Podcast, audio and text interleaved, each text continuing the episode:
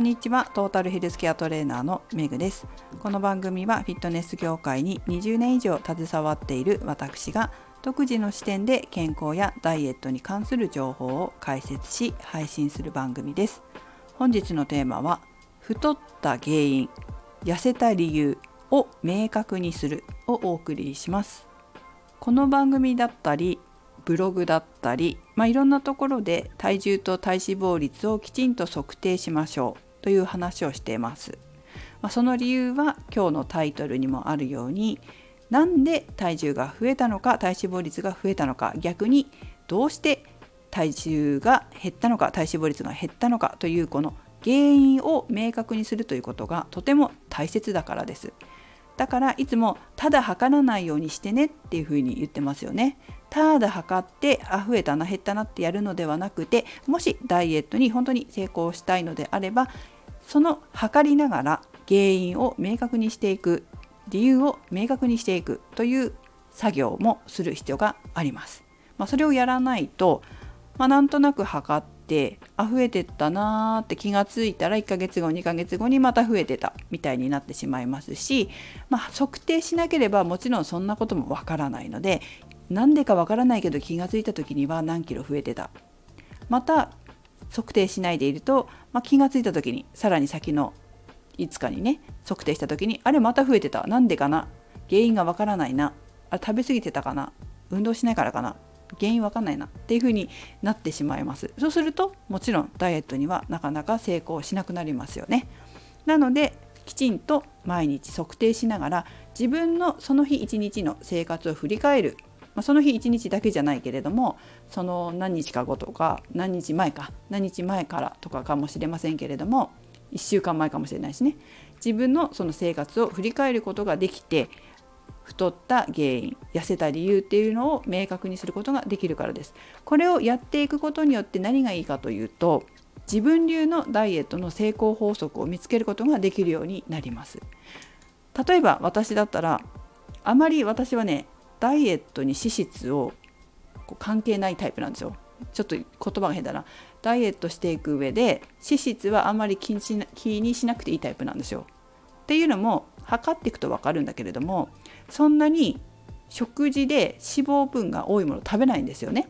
でどちらかというと必要なのはタンパク質が足りなくなってしまうことが多いということとそれから糖質の量によって多すぎると増えるし少なすぎるとお腹空いて間食に余計なもの食べちゃうしっていうことがあるので糖質はその都度適量取っておく必要があるっていうのが私のダイエットの成功法則なんですよ食事に関して言えば。で運動に関して言えばそもそもそんなに筋肉がつきやすいタイプじゃないので筋トレをして筋力を維持しておくっていうことが私は大事なタイプなんですね。でさらにその上で、えー、もうちょっと絞りたい場合はランニングをするジョギングをするっていうことが本当に重要になってきます。それは私自身のダイエットの成功法則です。でこの成功法則を導き出すためにどうやってきたかっていうと毎日やっぱり体重と体脂肪率を測定して自分の生活を振り返るということを、ま、真面目に真面目にじゃないねまめにこまめにやってきたからです。ちゃんとやっぱり振り返るってことがすごく重要ですね。なんでこうなったのかなじゃあこれで体重が増えるのであれば今度はこうしてみようかなっていうトライアンドエラーを重ねてきたわけです。そうすることによってその積み重ねによって自分の体のことがよく分かってくるようになるんですね。あストレスがたまるとっていうかストレスがある時って体脂肪率やたら増えるなとか何にもしてないのに1%ぐらい増えてんなとかそういうことが自分で理解できるようになるんですよ。そうすると対処法がわかるわけです。例えば体脂肪がストレスで1%増えましたとなってもあこれが減れば、まあ、これっていうのはそのストレスが減れば元に戻るなっていうのが分かるからほっとける普通に生活する食事と運動をそのまま継続してやっていけばがあのストレスがなくなった時にまたスッと戻るなっていうのも分かるし生理前になると体重が 500g とか 700g とか体脂肪と一緒に増えているなでも生理が始まっちゃえばまた戻り戻るなでこの時に生理の時に油断してなんか食べちゃうお腹すいたって言って、えー、甘いものとかを食べちゃうと元に戻すのが大変だなだからやっぱり生理前とか生理中でも普通の生活をコンスタントに続けていくことが大事でそうすることによって生理終わった後にすぐにスッと元に戻ることができるなみたいなことを発見することができるわけです。まあ、自分の体と対話するっていうのかな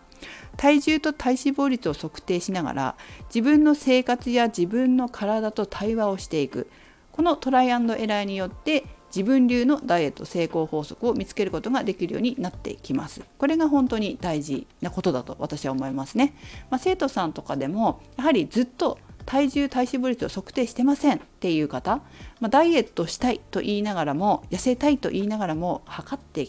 ないですみたいな人結構多いんですけど必ず測定してもらうんですね。でそれが大事でそこをきっかけに自分はどうすると増えたどうすると減ったっていうことを、まあ、フィードバックしてもらうようにしてるんです。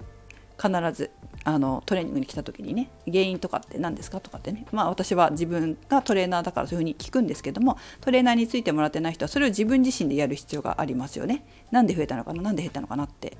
でそうすることによってえー、まあ、私自身は話を聞いて、まあ、生徒さんの場合だけどもそれってこうなんじゃないってそうそれがやっぱり原因なんじゃないとか、まあ、太った原因なんじゃないとかあの減った理由はそこにあるんじゃない？ちゃんと運動してるからじゃないとか。そしてフィードバックできるけれども、まあ、自分でやってる方の場合はこのトレーナーの業務を自分でやるんですよ。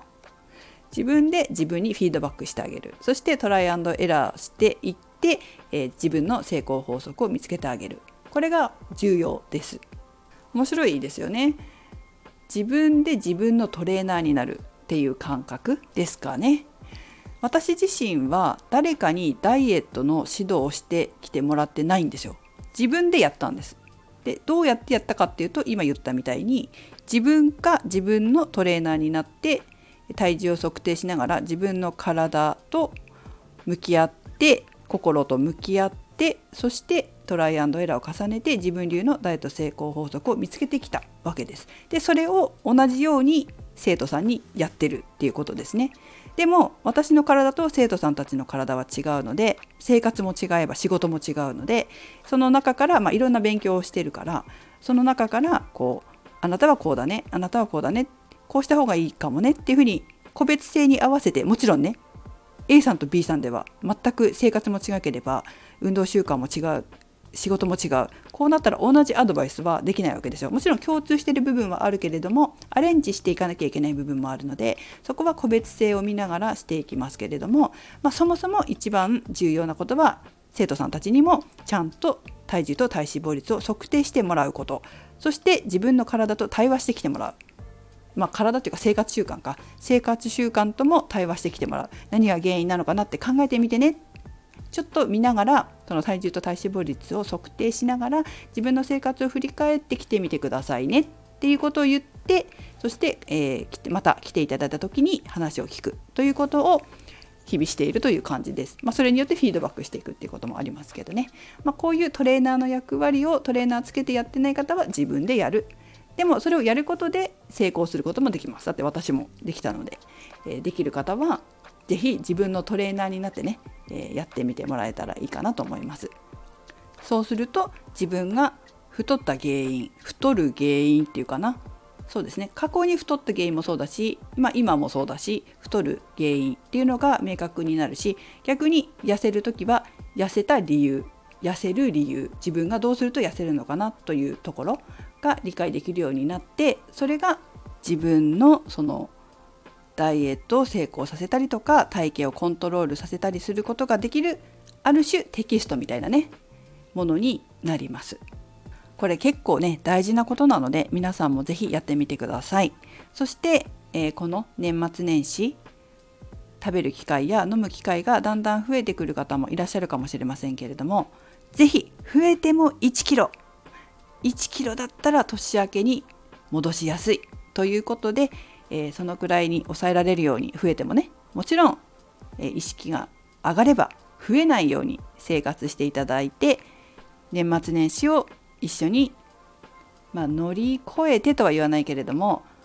まあなんとかね順調に進んでいけるようにしていきましょうということで今日はここまでです。メグでした。